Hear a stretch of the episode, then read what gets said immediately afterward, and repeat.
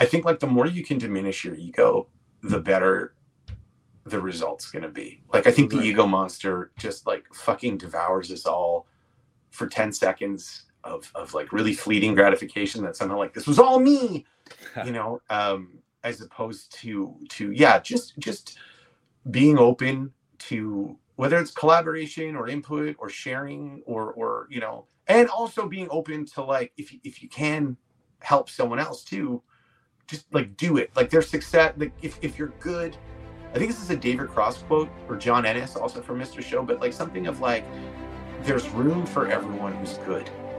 Welcome to inside the audition the podcast where we go behind the scenes for a deep dive look into the world of auditions. I'm Joe Lars Larsen, creator of Actors Audition Club, an international community helping actors book your dream roles in TV, film, and theater. And I'm Brandon Knox, actor, producer, and co host. Each episode, we chat with actors and industry professionals to share their audition experiences, insights, and advice. We provide actors with actionable tips, strategies, and resources to help you elevate your auditions. We demystify the often intimidating and misunderstood world of auditions to help you succeed. So, whether you're just starting out on your acting journey or you're a seasoned pro, join our Actors Audition Club members as we go inside the audition. Hey, here we are inside the audition, episode 159. I'm Joey Freddy Larsen. Uh, right, uh, I did this way, but it's this way. Right here, we got uh, Brandon J. Knox. Brandon, how are you? Me? Hello. I'm good. I'm good. Good to see you. It's good to see you. We have what have a you fantastic. been up to? Uh, what have I been up to? Um, Yeah. Hmm, I don't know. going on? Oh. Auditions, auditions, shows, Ooh. classes, all kinds Wow. of fun stuff. Uh, never Hey. mind me though. We got a fantastic guest, but before we get to the guest, I want to talk about you because you were fresh off a callback from a Yes. self tape that we did together on Monday, and you Mhm. just had the, the callback earlier today in person. How'd Yeah. that go? Uh, it was great. Uh, I had the directors laughing. I did uh, a nice vocal warm up this morning uh, Nice. using one of my many straws that I now steal from Tim Hortons. uh, uh, doing some floor work and, uh, and getting into the zone. Uh, and uh, creating that relaxation, which will lead to some concentration, which frees my imagination.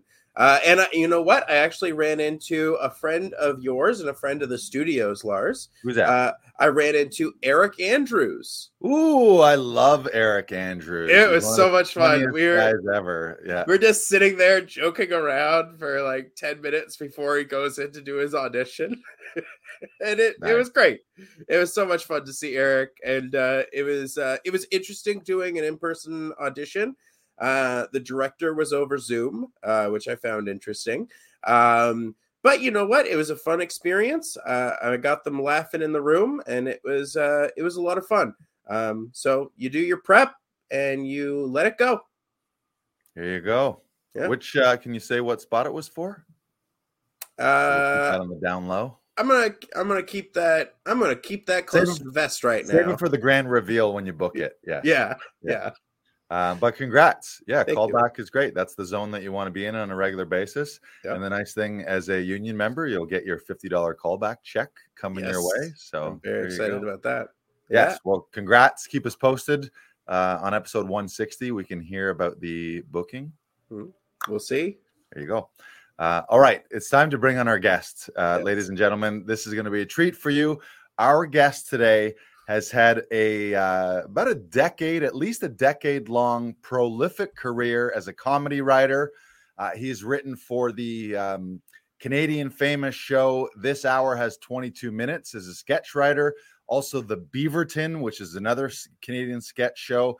And he's written for Just for Laughs, including being a joke writer for some incredible comedians. You might have heard their names, uh, such as Norm Macdonald, Hasan Minhaj, um, Michael Che, Anthony Jeselnik, Jim Gaffigan, Russell Peters, Seth Rogen, Jeff Goldblum, Howie Mandel, Wanda Sykes, and Sir Patrick Stewart himself.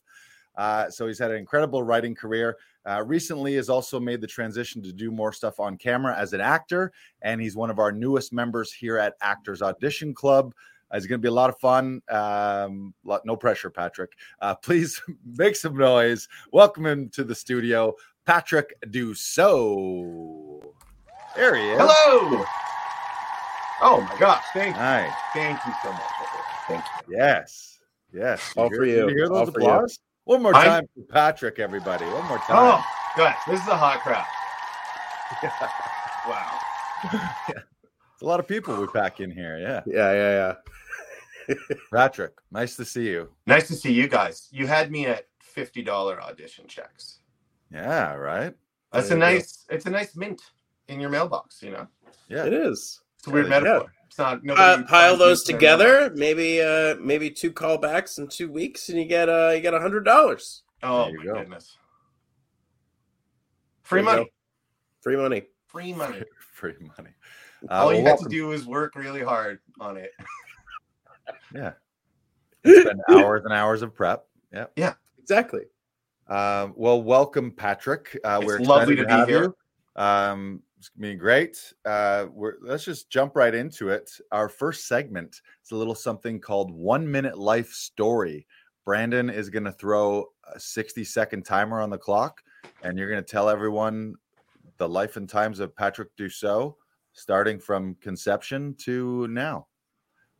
Ladies and gentlemen, Okay. ladies and gentlemen, this is the one minute life story of Patrick Dussault, starting now. I was conceived uh, during what I have to assume was uh, a very tender, passionate, and, and satisfying uh, lovemaking from my wonderful parents who are still married to this day.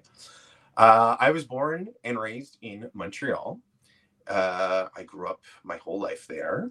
I uh, went to, I played a lot of sports growing up, uh, a lot of hockey, a lot of baseball, a lot of tennis. Uh, was always uh, a comedy nerd. I mean, that wasn't really a term that we had back then, but but just loved devouring it from like seven or eight years old on. But never uh, occurred to me that that was a thing that I could do. And uh, went away to school, studied philosophy, graduated, found out that uh, the ancient Greece job market had dried up. So I waited a lot of tables and I attended a lot of VAR. And uh, at one of those places, I I just started working with a lot of people that were actors and writers and directors, and one of them had a comedy troupe. And I always loved Saturday Night Live. He asked if I want to start writing sketches, and I did, and something clicked, and I loved it.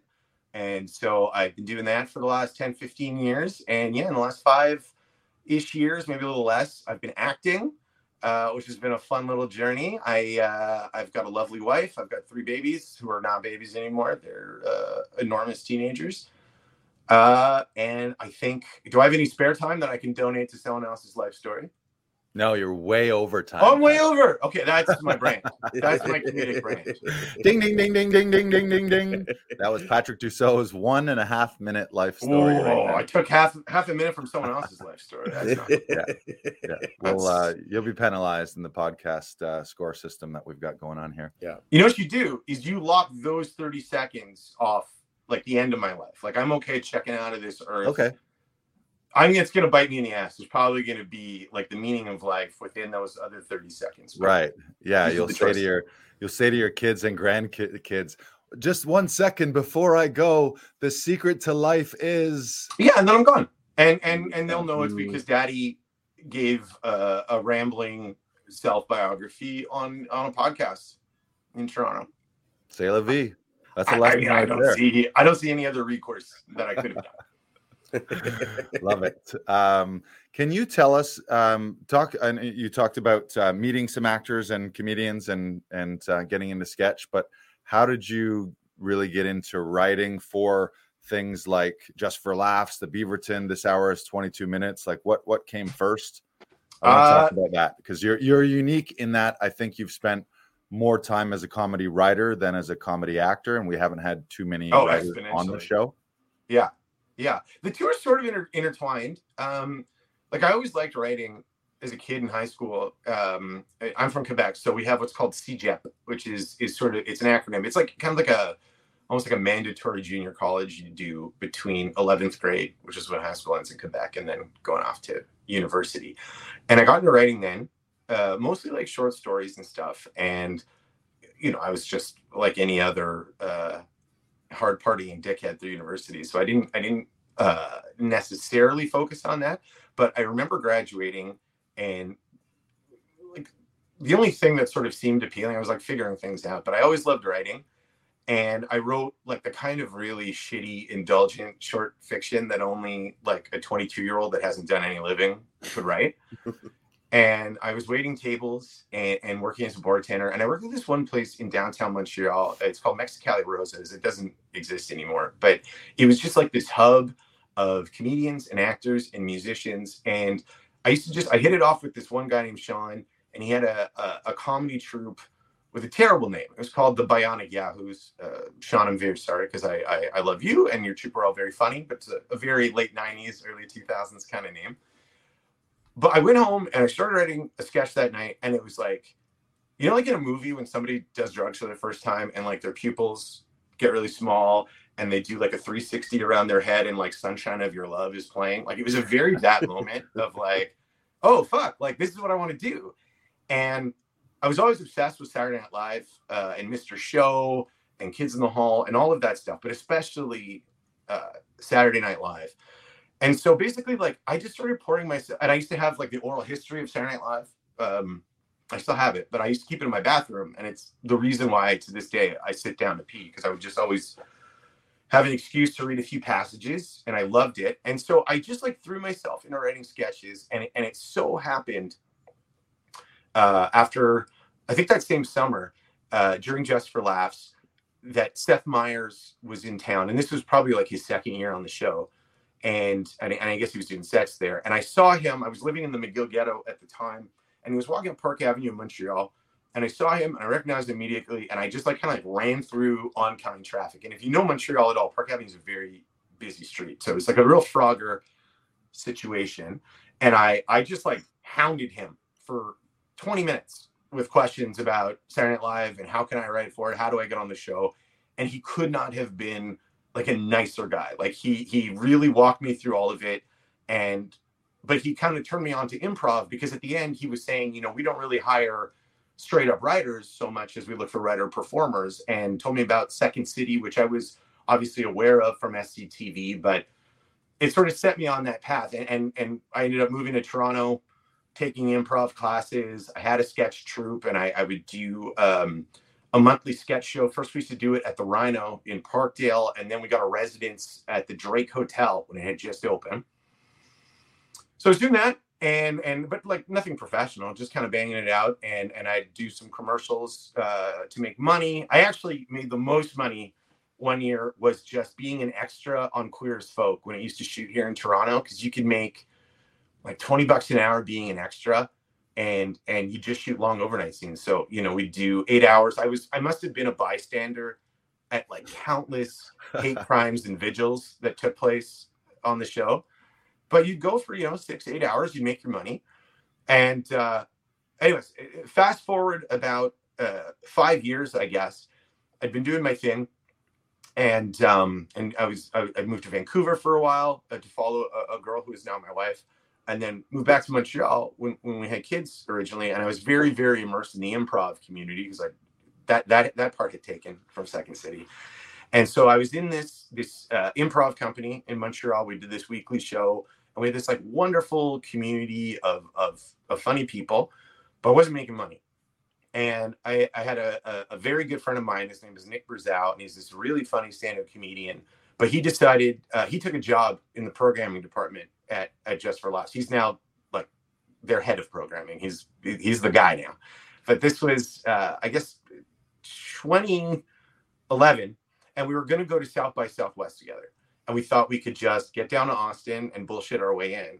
And if you know South by, you can't do that at all. And so he was going with Just for Laughs. And he said, you know, we have an extra pass, but it's only for people who work here. But we need, uh, there's an opening in the copy. Uh, we need a copywriter. And I said to myself, you know, internally, like, okay, well, it's not really what I want to do, but it's close to what I want to do. And maybe that's progress. And also, I really want to go to this festival. So I took the job and I went down to Austin with my friend, and I lucked out because that's where I met Bruce Hills, who's the who's the CEO of Just for Laughs, and he's a really fun dude. Uh, and and he just was down. He likes going to concerts, and so do I. And we sort of hit it off. And you know, I made my my ambitions known to him that I want to be a, a comedy writer. Uh, but then I just kind of shut the fuck up and did the job that I was hired to do to the best of my ability, and it worked out. And they ended up um, halfway that summer. That would be 2012. Bob Saget was hosting what was called uh, it was the 30th anniversary of Just for Laughs that year. So it was Just for Laughs Triple X. So it was just like you know like a, a dirty kind of gala. It was hosted by Bob Saget. And Triumph, the insult comic dog, was uh, Robert Smigel was doing a set. Nice.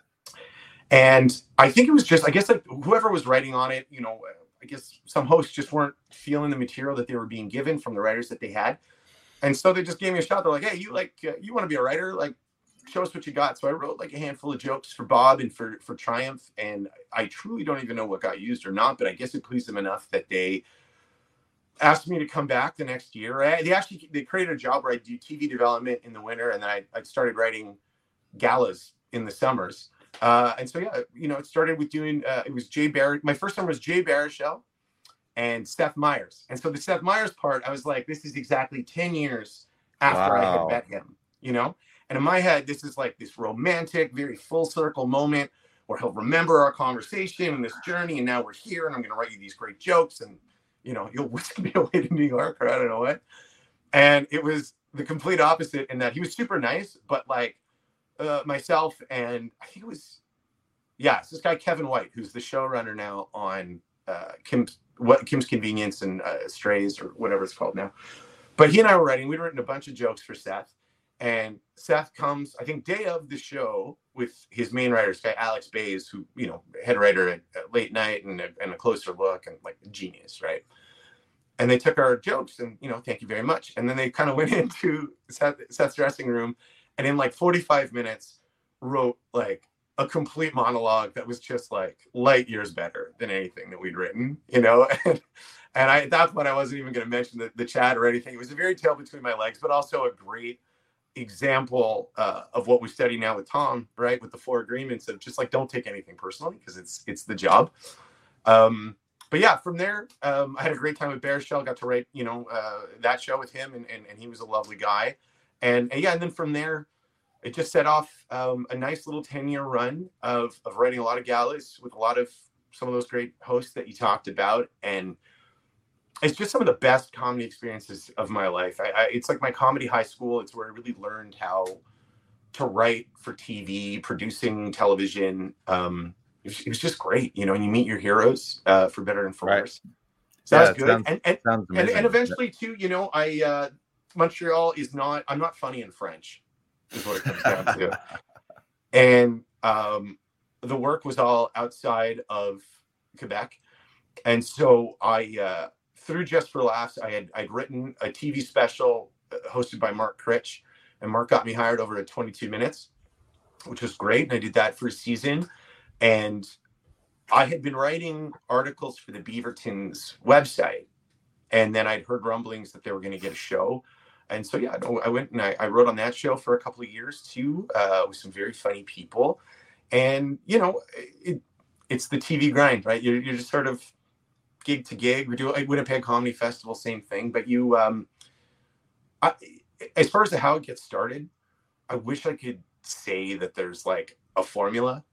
You know, I guess there's you can write a packet and, and submit, but I think it's just like that weird combination of you're writing the kind of stuff that you want to be doing and i think you're just consuming it you're watching the stuff you like you're trying to figure out what you think is funny you're writing your own material you're fucking around with friends and peers and stuff and i think it's just you're uh, chasing down every lead. I think the only piece of advice i guess that i could give is is to just not be above anything uh, in the sense like i remember when i was younger starting out and I said to myself, well, I just want to be a, a television writer, you know, and that's all I want to do. And so, and and and and I would say no to like being a production assistant or you know, like all those jobs that were sort of adjacent to what I wanted to do because I was just very tunnel vision of like, no, if I want to do this, this is the only thing I should be doing.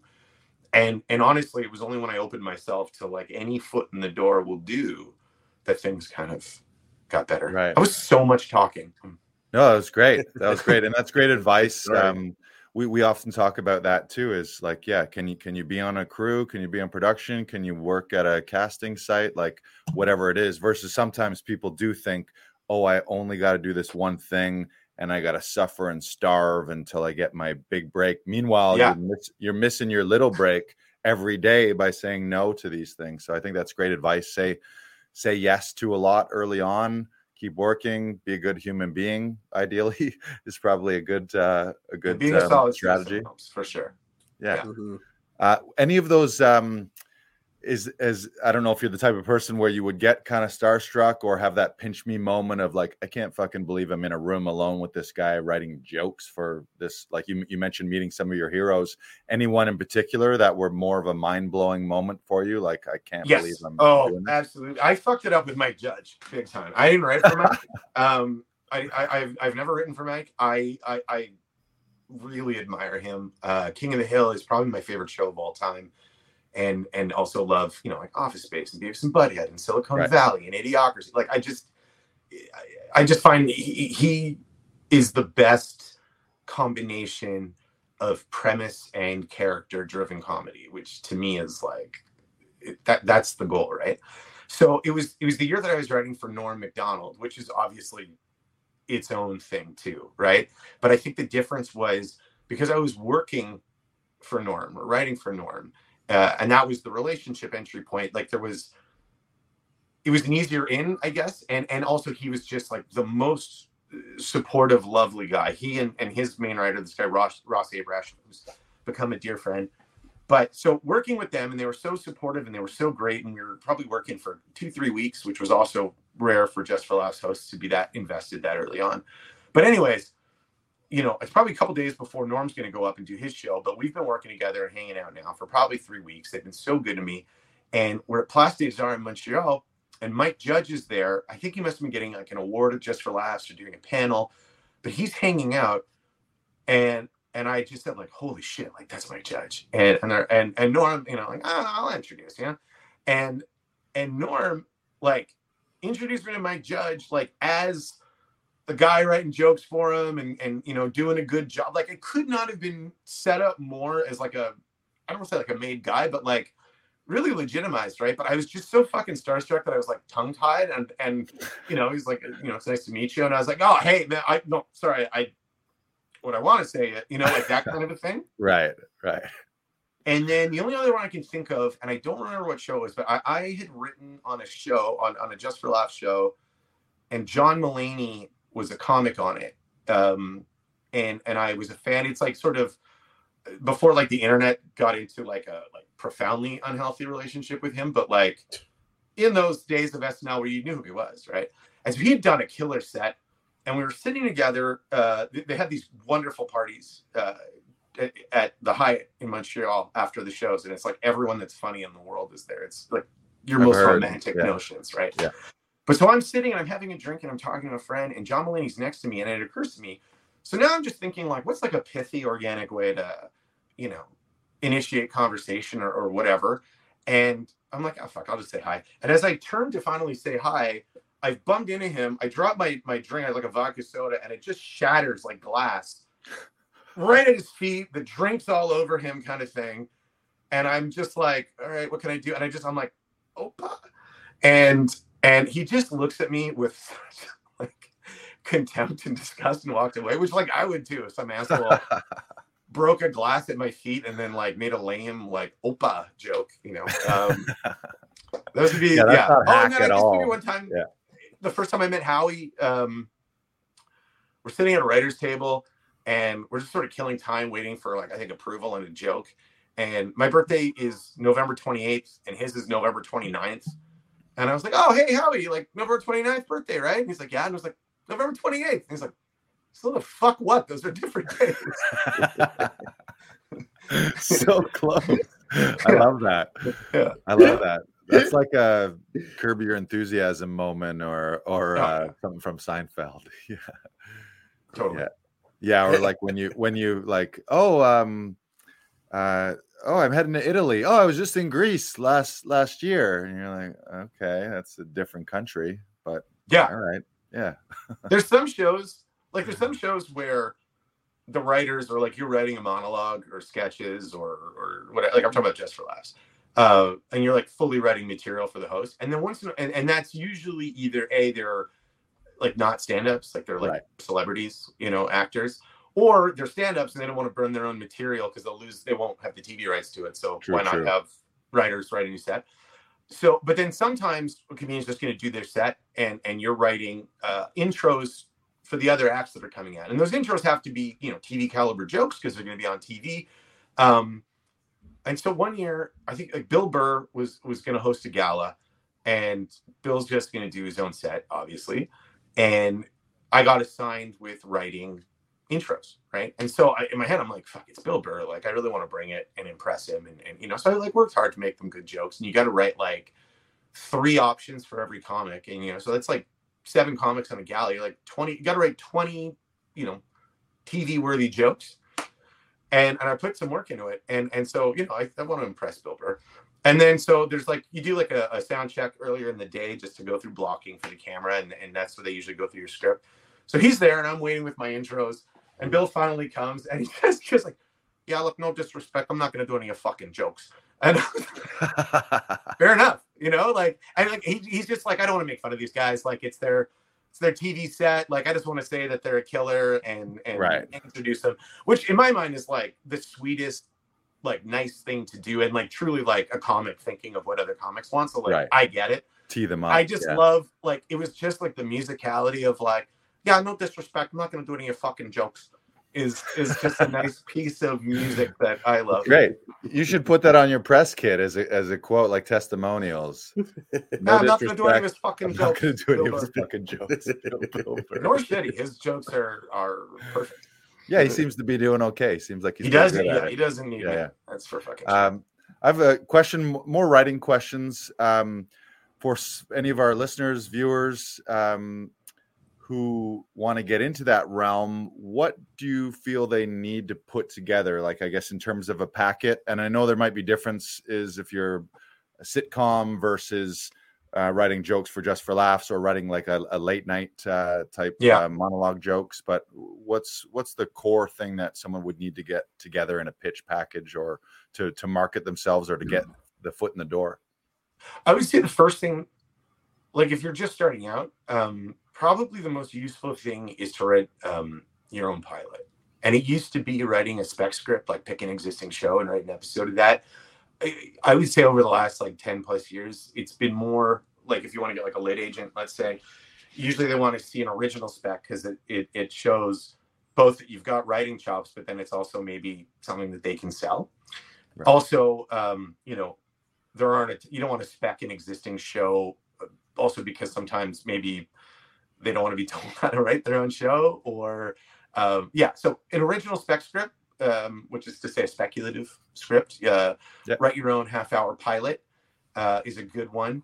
If, if you're talking about packets for shows every you know usually most shows have uh, their own packet requirements. Like i know that the Beaverton i couldn't tell you because i think for the Beaverton it was like i had my work for the website and, and maybe 22 minutes. Like I, the show itself was it was like a new show so it didn't maybe have an existing format to send a packet or at least not in the first season. But for 22 minutes there was 22 minutes it's you, you got to do 12 what they call copy jokes. So it's like headline punchline headline punchline stuff in the news and then they want to see two recurring sketches like stuff that they do to show that you can write in the voice of that and then two original sketches. Um, and you know i've written packets for different uh, us late night shows usually ones that were like getting a pilot order but usually they'll want to hear could be segment ideas i think monologue jokes always um, and i would say in that if you're going to write a monologue packet which is good um, you want to keep your jokes evergreen which is to say like not too topical you know Right. like you don't want to talk about drama uh, finding a speaker of the house because like no one's really going to remember that in three months you know but if you want to like sort of more broad topicality like you can be political you can make references to people but just stuff that will sort of maybe be as relevant and funny in october as it will in april kind of thing you Right. know? Right. Like if they don't read it until later or or then you just have to rewrite a new packet. six months from now if you don't have them evergreen. You mean? Yeah, and also I, it's worth finding out. Like if there's a show that you really want to write for, it's worth um, finding out if they have a packet or if there's requirements. Um, you know, and and I think that either requires detective work or someone younger than I probably knows more about the internet about places you can look. But right. know what the packet is only because I got you know through through serendipity. I think this was about 2010. Um, a uh, a former producer at Saturday Night Live that I had met socially, um, told, you know, was encouraged me to submit right, and so she put me in touch and said, "Here's the you know uh, with with with their submissions coordinator." and said, "This is who to go. You know, submit your packet. Oh, not packet, just submit your sample." And there is an SNL packet, which I didn't know. And I this was early in my writing career. This is before, honestly, just for laughs, before any of those other shows. Uh, and I wish I'd known because I sent Saturday Night Live uh, 110 page screenplay, three three episodes of a web series, three web series episodes, each like I think about 12 pages no joke, like 15 sketches, like probably like 100, 200 pages of material. And if I got that on that end now, knowing what I know, I would just take it like that to me would just right, right in the shredder or just like, scrap right. paper. Uh, for, no one wants to fucking read that much. Nobody wants yeah. to read more than like two minutes. right. Yeah. Yeah, they're like, this guy expects me to read 200 pages. Okay. Yeah, and that's just like you know, you're, and I think that's also like um, the lack of confidence in a choice. You know what I mean? Like you're like, oh, I want to put my best foot forward. Well, well, this is good. Oh, but then they really got like it's right. Just make a choice and sort of live with it. You know what I mean? And and and and also, you know, don't live or die with whether it, it happens because um, I'm a big baseball guy, uh, a baseball fan, and I play a lot of baseball and the thing I love about it in terms of show business is is it really teaches you the gift of failure and rejection, because you know uh, as long as you got the thick skin for the nose, then you're fine. And and that applies just as much to to writing as acting. So you know, and and I'm sorry that seems tangential, but what I mean is just whatever you're going to submit, don't don't throw the whole kitchen sink. Pick something you feel is reflective of you. Right knowing that you know it might hit it might not but also just that like you not getting whatever particular thing you're going up for is not a referendum on whether or not you're good enough to do this broadly and it's not the only shot you're going to get you know it's it's you're going to find what's for you will never go past you is a is a, say, a saying in my right. family and I, I think that's right as long as you're mm-hmm. you're taking your shots you know you'll slot in somewhere that's great advice um, mm-hmm. i want to get back quickly to um, a pilot episode what would you say what would your advice to be like what, what does a pilot episode need to include or what do you need to make sure you're demonstrating in it? Like what's your your top three or top five advice for um, a pilot spec um, read i mean first of all read read read a couple of books. Um, they're not tv writing books but you know books like save the cat or screenplay or just like understanding narrative structure is a great one to start. Um, you know what? I can I'll I'll find a link for you later that you can share with people. But there's um there's this website. It's a Channel 101, which is from New York. But before Community, Dan Harmon used to be involved with them, and he's got these great story wheels that sort of break down the structure of a, of a sitcom, which is very very similar to a screenplay. Just that usually in a movie the story ends with the characters are changed by their experiences, whereas usually in a sitcom you want to reset back to the status quo. But other than that, they're very similar. Um, I would say read, and this is not hard to do. You know, find scripts online of, of shows like the pilots of shows that you really like. Um, read those. Uh, a pilot, and then also, yeah, you know, there's two kinds of pilots. There's um, what they call premise pilots, and uh, typical episode pilots. And in both cases, a pilot episode that you're writing is you're setting up the series. So you're introducing the main characters of the show, and whatever their storylines are should be emblematic of like what their core struggle or goal is as characters, right? And and and that'll manifest itself differently throughout you know episodes and seasons. But you want it's it's basically like it's your thesis statement for the whole series is your pilot episode. It's your setup in that way.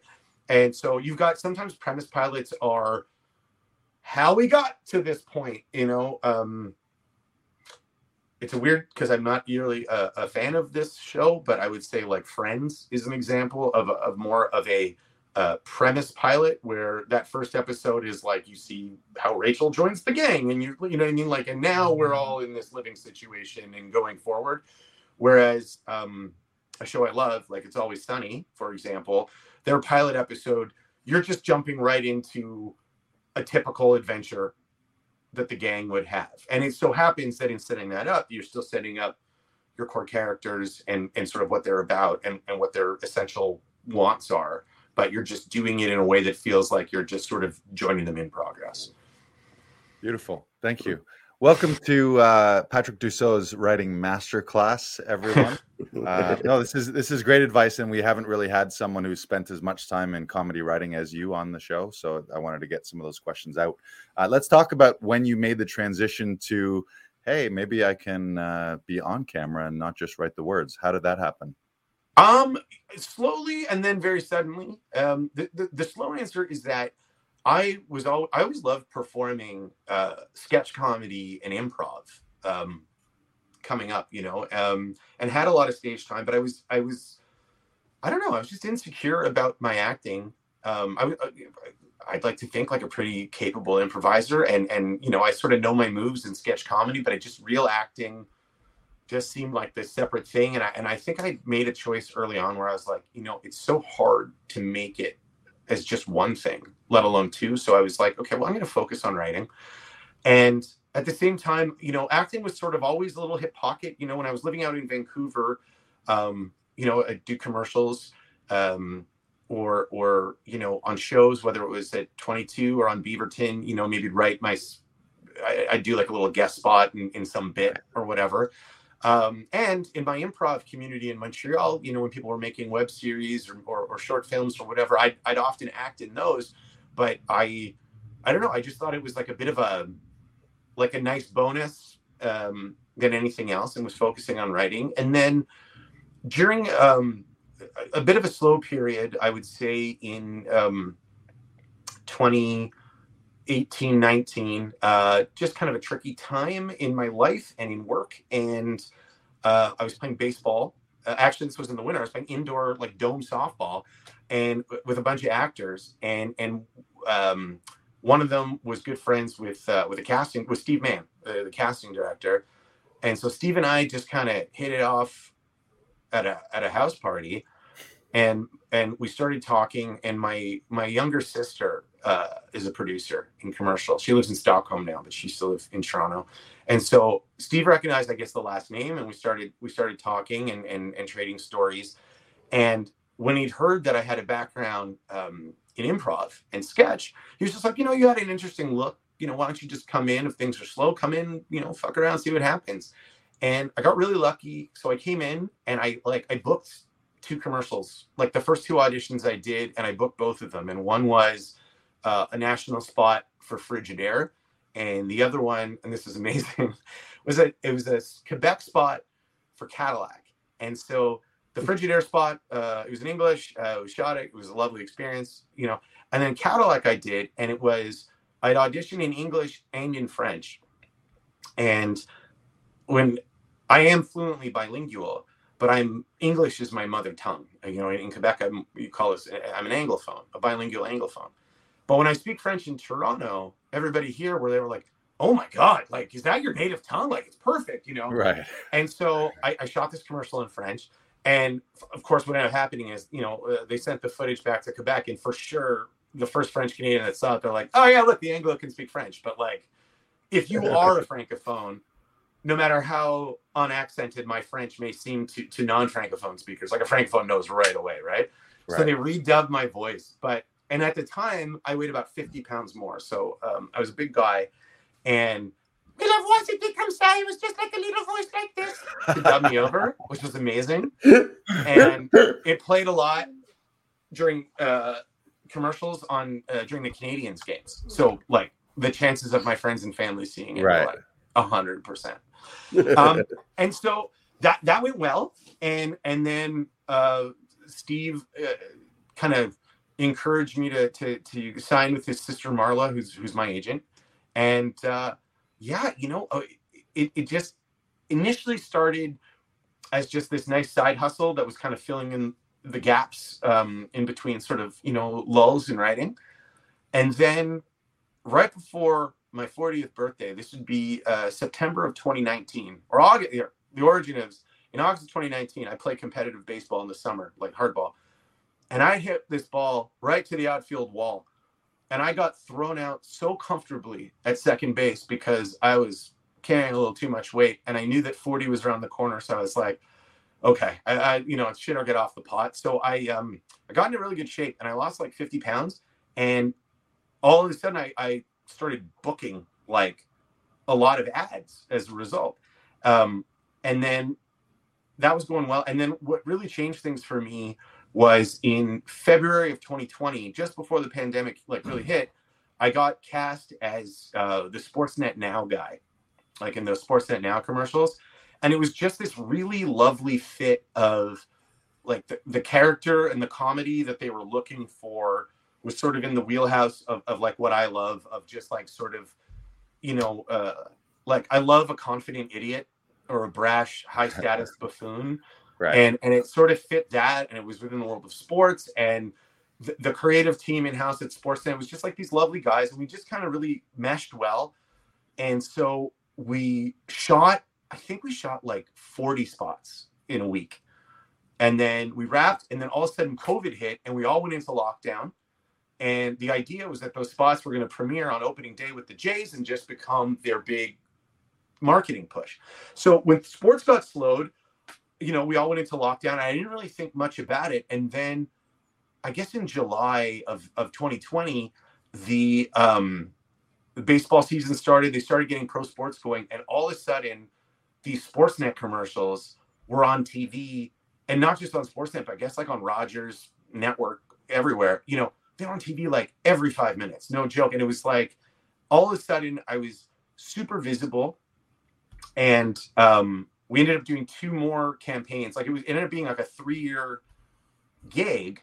And wow. we three and and and what was great was they let me improvise because they were a little dry the scripts in the first batch and they were and they knew my background so they were just like just have fun and improvise and they let me do that a bit just to put jokes in and then for the second two campaigns they were like well why don't you write them and be in them and i i, I co-wrote them with um, this really talented guy named hilding nana Pergasm over at rogers um, and and it was just like the funnest job and and and then from there just like momentum kind of picked up i i, I did like a lot of commercial spots um, uh, like something I think I, I, got I had a good run there where I think I did like 14 commercials in about two years. Wow. And it, it, was really good.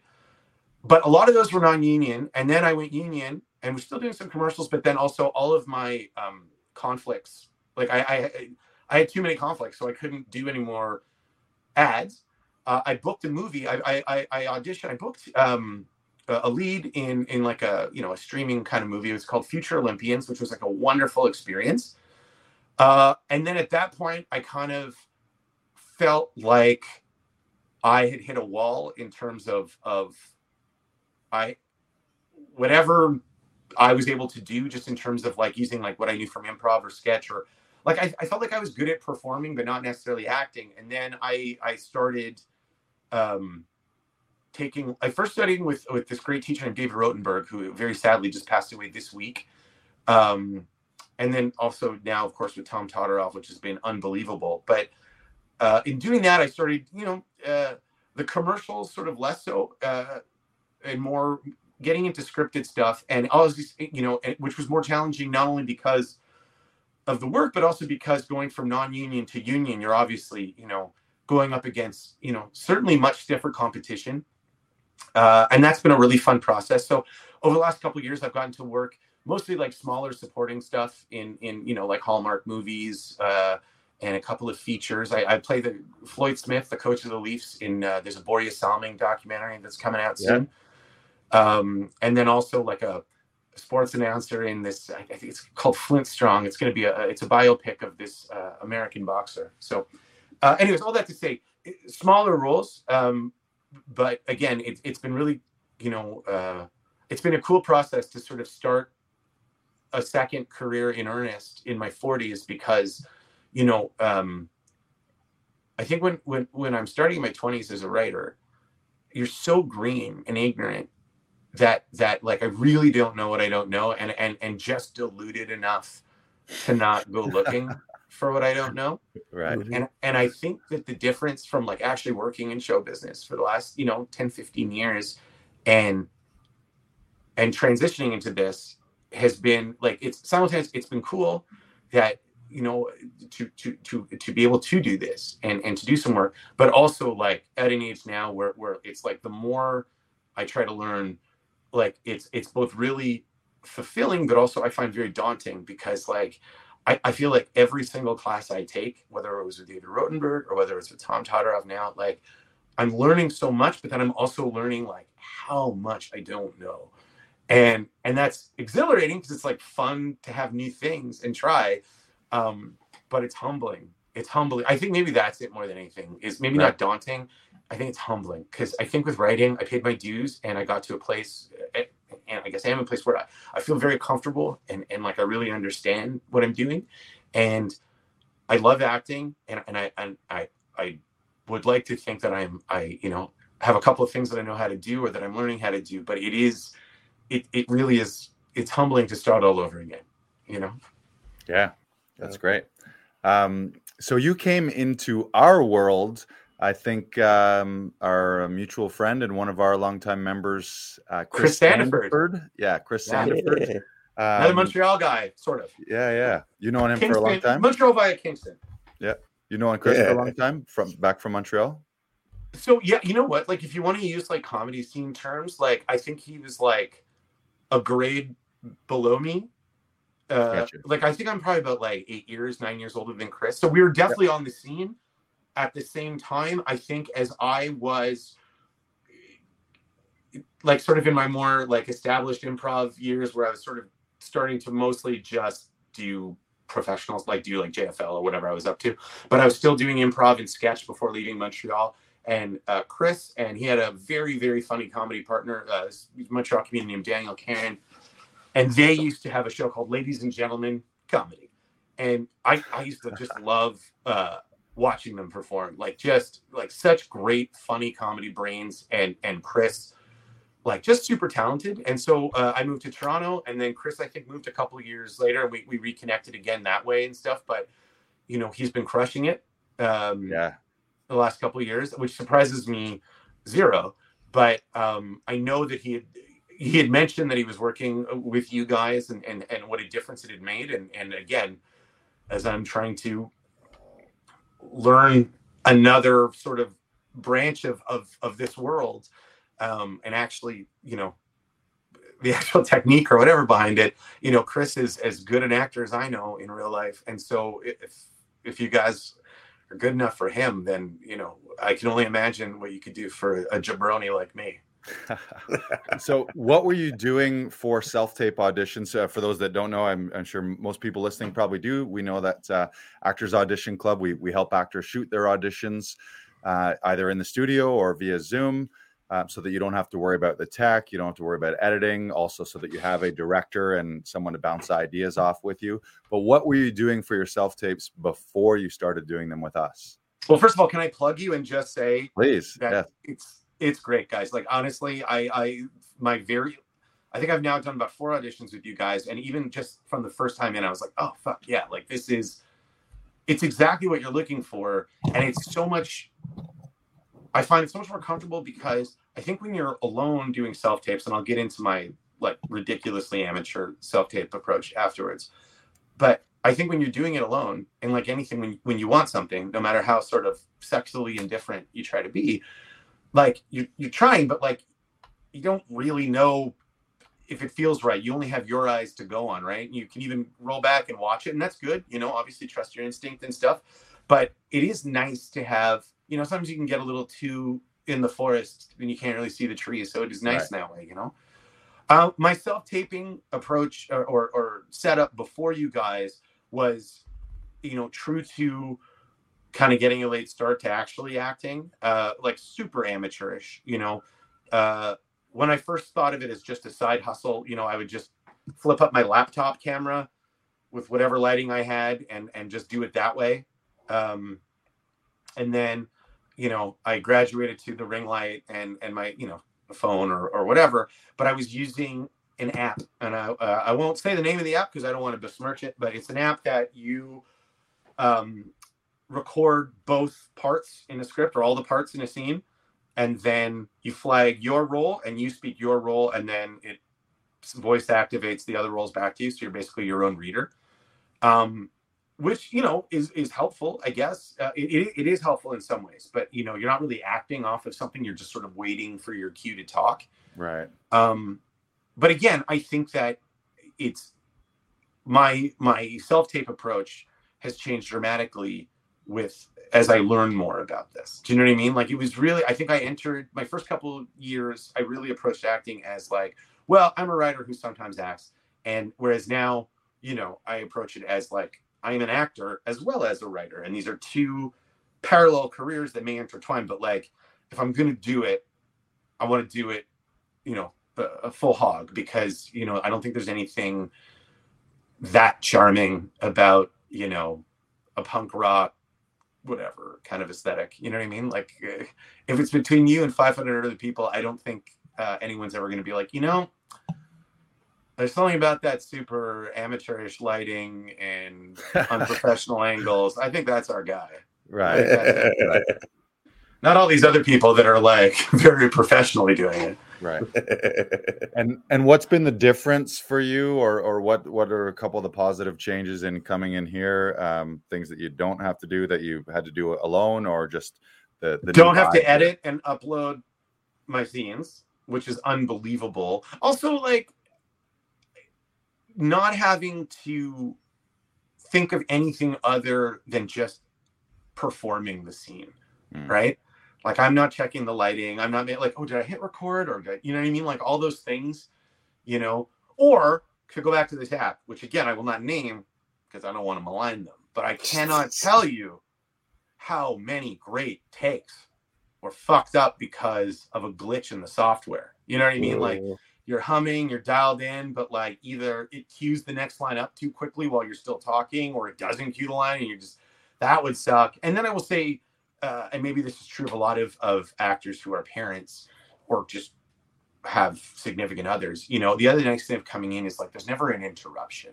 You know what I mean? Like there's been good tapes of, you know, that door will open and it's, you know, dad, I can't find my shoes, or, you know, honey, are you doing pickup today? Like it's all those little things that, or even just the knock at the door, right? And so it's right. those things that that's just day to day living your life and you can't get mad at people for that. But it's also hugely frustrating when like you're just trying to get a take and you're alone and you're looking, you know, you're on top of everything. And on top of all of that, you've got to deal with an interruption as opposed to I show up, I see your lovely dog Luna, she barks at me, we go in, we do things right together. You've got feedback that's really helpful. Like, you know, Joey, uh, Lars, the last time we had my audition last week, I came in and even just something as little as coming in that, that sort of cop scene of, of, of coming in with a, with a file that I'm looking at and, and sort of beginning the line, while I'm reading and sort of looking up in it, which is just like a little touch of of of you know to make it sort of more true to life or whatever. But that like having the second pair of eyes because I'm not thinking of that.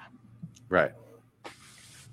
Yeah. Does everybody give as rambly uh, answers as I do on this? Oh, that was fantastic. That was great. Luna wanted to say hello. Hello, Luna. Hi, Luna. Oh, here she is. Yeah. Nice uh, up close and personal. Hello, Luna. what we have is real there we go. Um, Brandon, I know that you've worked with Patrick um, quite a few times. Uh, do you want to speak to your experience in working with Patrick and how that's been? I know Patrick's our, I, w- I will say, Patrick, you've always got great energy, positive energy. You're always well prepped and ready to rock when you come in here. So it's, mm-hmm. it's uh, great vibes working with you. Yeah, yeah. It, I would just echo that sentiment. Like it's it's always so much fun. We're always coming up with nice bits and uh, we're always enhancing that scene, making it funnier than it really is. So uh, that's and that's what you got to do. Uh, Joy of collaboration, right? Yeah. yeah. exactly. Yeah, I, I think that is the word too, and and a lot of times, uh, and I've been there myself as an actor where. Um, you you want to do it all yourself, or you're doing it all yourself because you want to save money.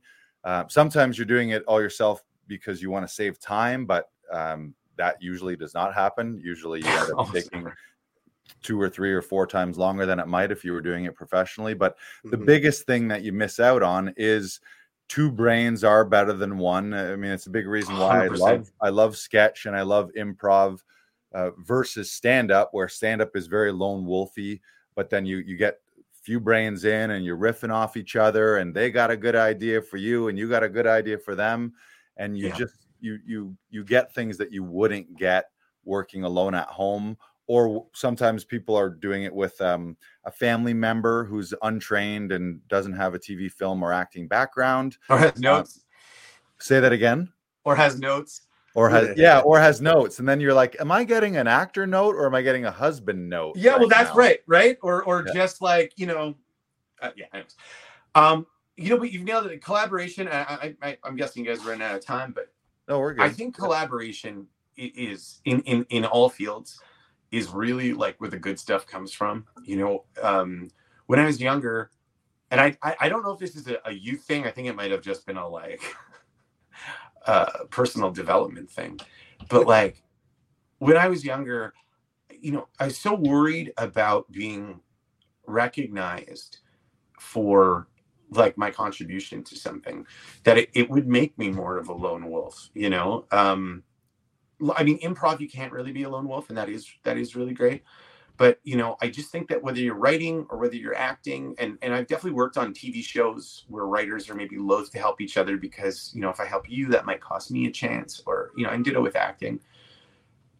And I get that mentality, but I I do think that every time I've opened myself up to a share the glory, share the credit, or open myself up to the idea that that maybe someone has an idea that's better than the one I have that will help me, that will work in service of me. Like just I think like the more you can diminish your ego, the better the result's gonna be. Like I think the ego monster just like fucking devours us all for 10 seconds of of like really fleeting gratification that somehow like this was all me, you know, um, as opposed to to yeah, just just being open to whether it's collaboration or input or sharing or or you know and also being open to like if you, if you can help someone else too just like do it. Like their success like if, if you're good i think this is a david cross quote or john ennis also from mr show but like something of like there's room for everyone who's good.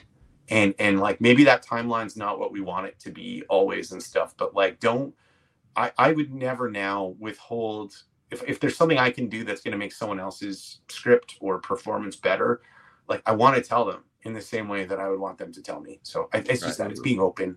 Nobody does it alone.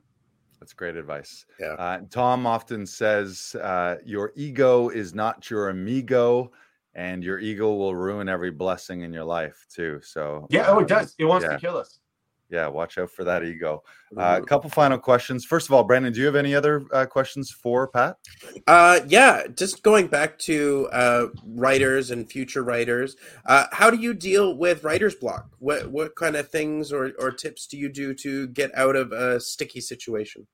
I forget who said it, but I remember reading. It was this quote that stuck with me forever. That like this writer talking about like there it's not so much like that there's any such thing as writer's block so much as that it's just a lack of confidence in your own ideas. Mm-hmm. and i think that might be right because whenever i feel stuck it's usually like you're like well what about this? And i'm like ah, it's not so good. Yeah you're judging it. Yeah.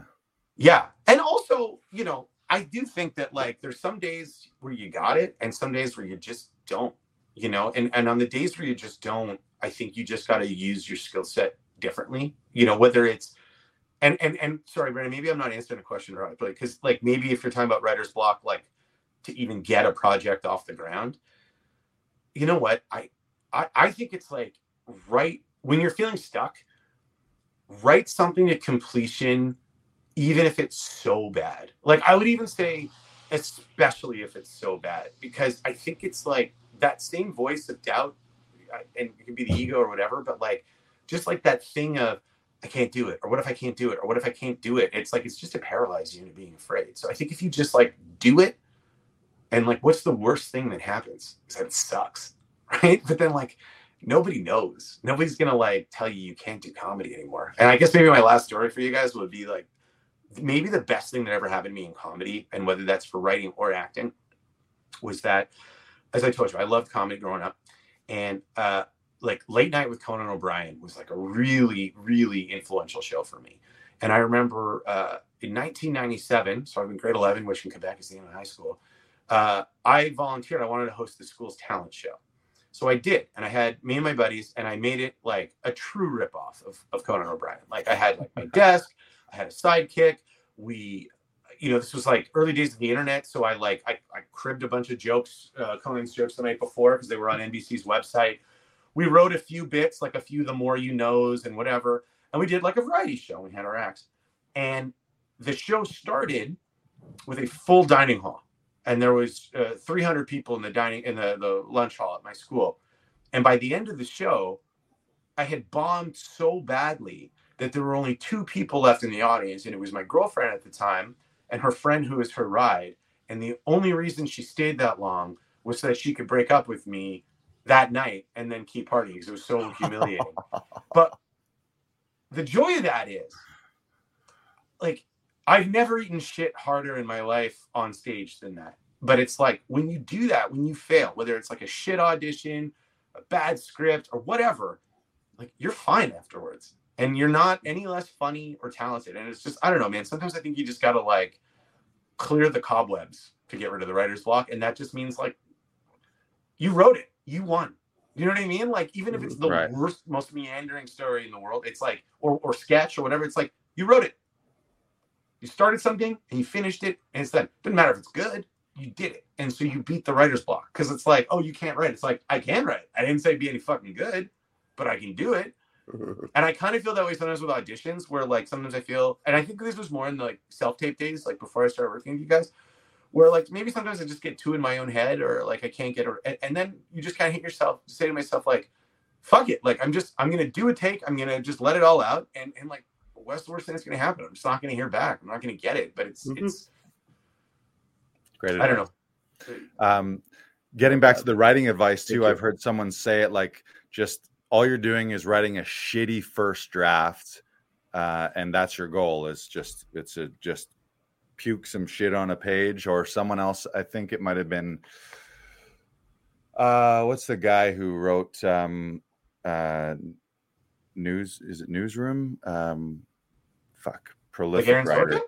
Yeah, Sorkin said uh, he. I think it might have been him. He was like in his rough draft, he's just piling sand into a sandbox that later he's going to make into a sand castle. But it's just this is just the raw material in his first draft.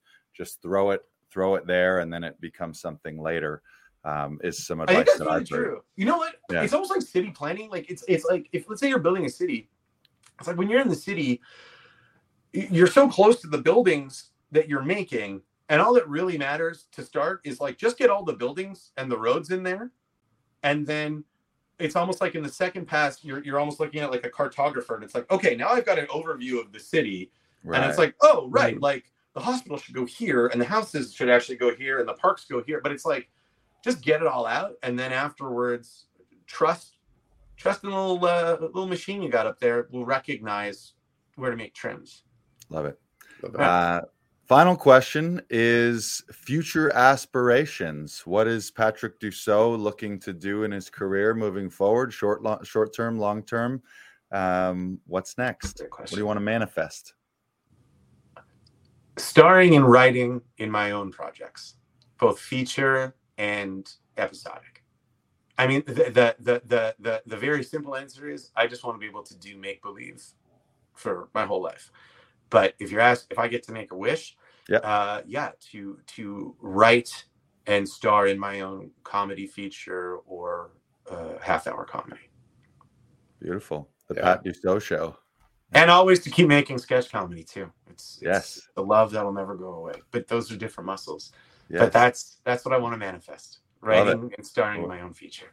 well, it is now out in the podcast world, so the universe um, will, uh, and so it is. Yeah. I'm very flattered that you've invited me to come talk to you guys. This was so nice. Um, yeah, this has been great. And and a little birdie told me that uh, there's some whispers of potential sketch comedy collaborations between the three of us and and I've heard- I- others here. So yeah. I heard that too. yeah, yeah. Let's talk more about that on So- say Friday, Friday, Yeah. Friday I sounds know, like, a good day.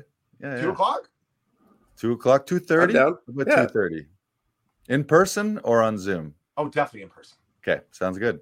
Two thirty. That's, that's, that's where the snugs happen, guys. Yeah, yeah.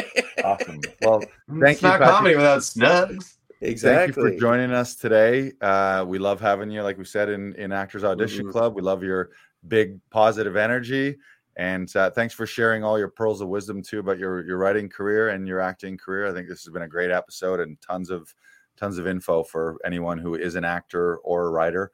Um, yeah, this is this has been great. So looking Oh, forward thank to you more so with much you. for having me. Both of you Yeah, yeah. appreciate it. Great. So we'll see you Friday at two thirty here at uh, Laughing Vikings, if not sooner. Unless I get an audition that I got to cut faster. Yeah, we'll see you then. Let's Yeah. hope. Great. Well, thank you everyone for tuning in. This has been episode 159 of Inside the Audition. Make sure to subscribe on your favorite podcast I can platform. look at the camera. Uh, what's that? oh yeah, we're still on camera. Yeah. Just look at the camera and say goodbye. I'm saying goodbye to you guys in your boxes. oh, yeah, I guess I should look this way to make it real. Yeah, yeah, and then walk down your stairs uh, out of Yeah. frame. Yeah. I once tried to do an audition as two characters and I tried to split screen it. I didn't get that part. All right, guys. Thank you so much. All right. I will Thank see you you. Friday or sooner. Yes. Yeah. Yes. Patrick Bye, Dussault, everybody. Thank everyone. you for having me. Boom. All right, that's it, folks. See you next time. Bye bye. Bye.